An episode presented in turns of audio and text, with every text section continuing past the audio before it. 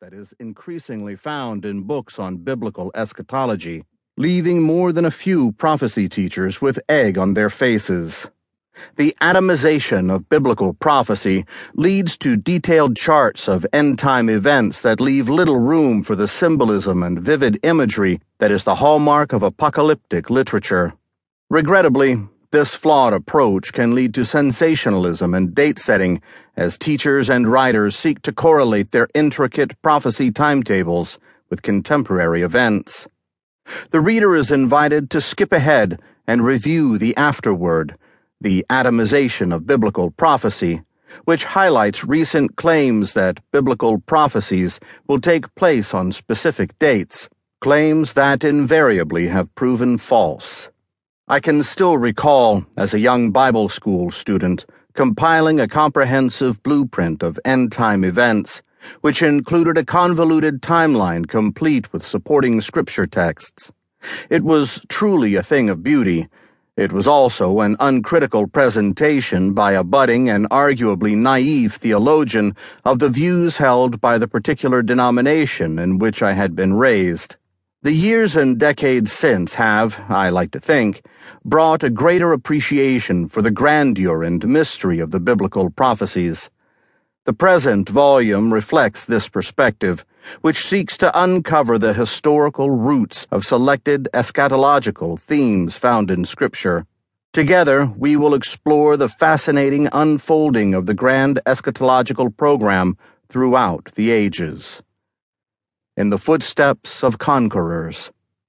The enigmatic Gog and Magog of Ezekiel have been misidentified by a generation of prophecy teachers, many of whom continue to interpret eschatological texts in the light of outdated Cold War politics. The penchant for viewing the Antichrist as a communist dictator led to the theory that 200 million Chinese will invade the Holy Land. The Communist Soviet Union came and went after 70 years, while the true lands of Gog and Magog have for millennia harbored enmity toward Christendom, historically Europe, as well as the land of Israel.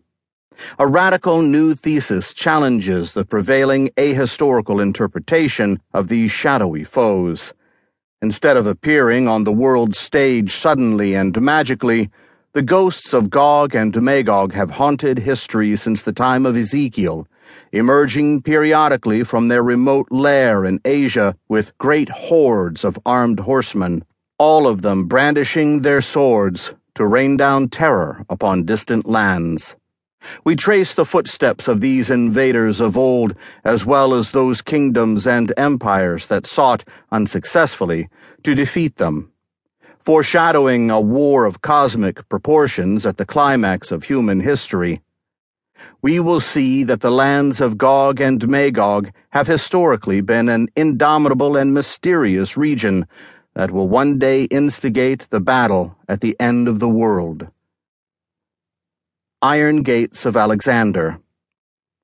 Our story begins with the legendary iron gates constructed to hold back the barbaric raiders from Gog and Magog, where we cross paths with perhaps the greatest conqueror the world has ever known. Alexander the Great set out to vanquish Persia, the ancient enemy of Greece, and from there to continue eastward until he had subjugated India. Undefeated on the battlefield, Alexander's advance was nonetheless checked as he sought to conquer barbarians from the north. According to lore that stirred imaginations in Europe for a thousand years, he constructed immense iron gates to bar their way to the civilized world. A race savage beyond all parallel.